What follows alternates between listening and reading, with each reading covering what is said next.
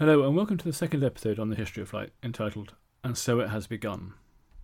We have seen so far that man has succeeded in taking flight, not necessarily flying like a bird, but at least he's above the ground and doing what he had wanted to do. It was now just a case of being there for as long as possible, and ultimately going as fast as possible. There are, of course, different forms of power. There's human power with regards to Daedalus and Icarus, and the pioneers of the glider, George Cayley and Otto Lilienthal. Someone had to run down the hill to get the uh, glider airborne. There's wind power, once you're up there, keeping you up there. Then, of course, there's heat. Hot air rises, as the Montgolfier brothers found when they were experimenting with their hot air balloons, and later used it successfully. In the late 18th century, a new era known as the Industrial Revolution was started. And with it came a new form of power, steam power, used to improve milling processes, manufacturing processes, used to pump out water from very deep mines. It also brought about a new form of transport, the railway. These primarily took over from the canals because they were faster and could carry more. What's this got to do with aviation? Well, many people then took steam engines and added them to their creative interpretation of what an aircraft should look like and how it should fly. Some were more successful than others. Some blew up with, with fatal consequences.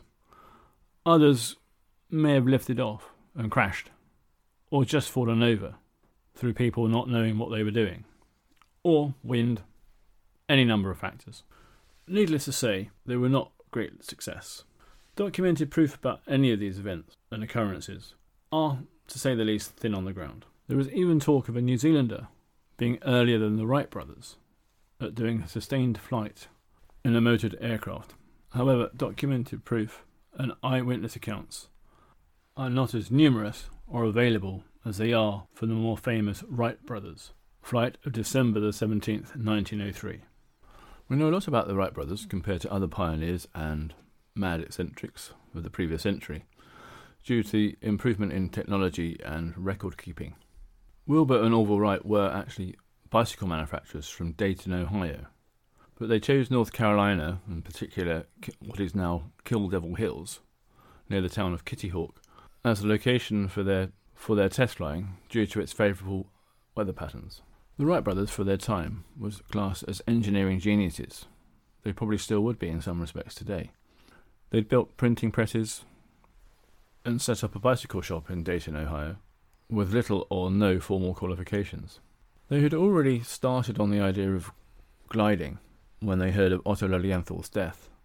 From that point, they accelerated their experiments and made improvements where possible. One significant area of improvement, relevant to most aircraft, was the system of control. They created wing warping, which is the rudimentary use of ailerons on wingtips. So when one wingtip goes down, the other one slightly raises, turning the aircraft in a desired direction.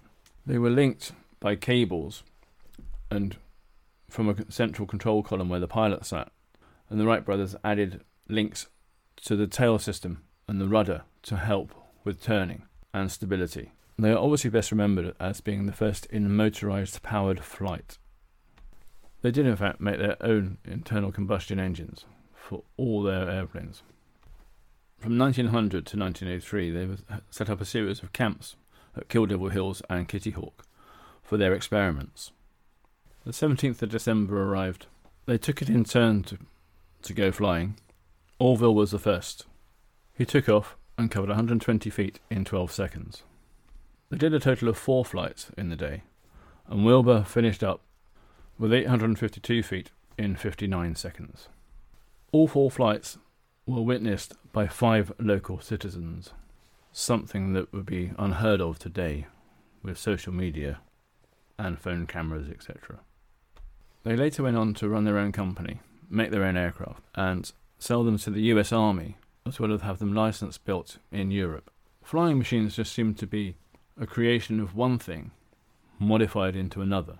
Some, like gliders, still exist in their own right, as do hot air balloons, which, and taking a term from nature, have a subspecies known as airships. More about these next time. If you have any questions about the subject, please email thehangerat at gmail.com. Thank you.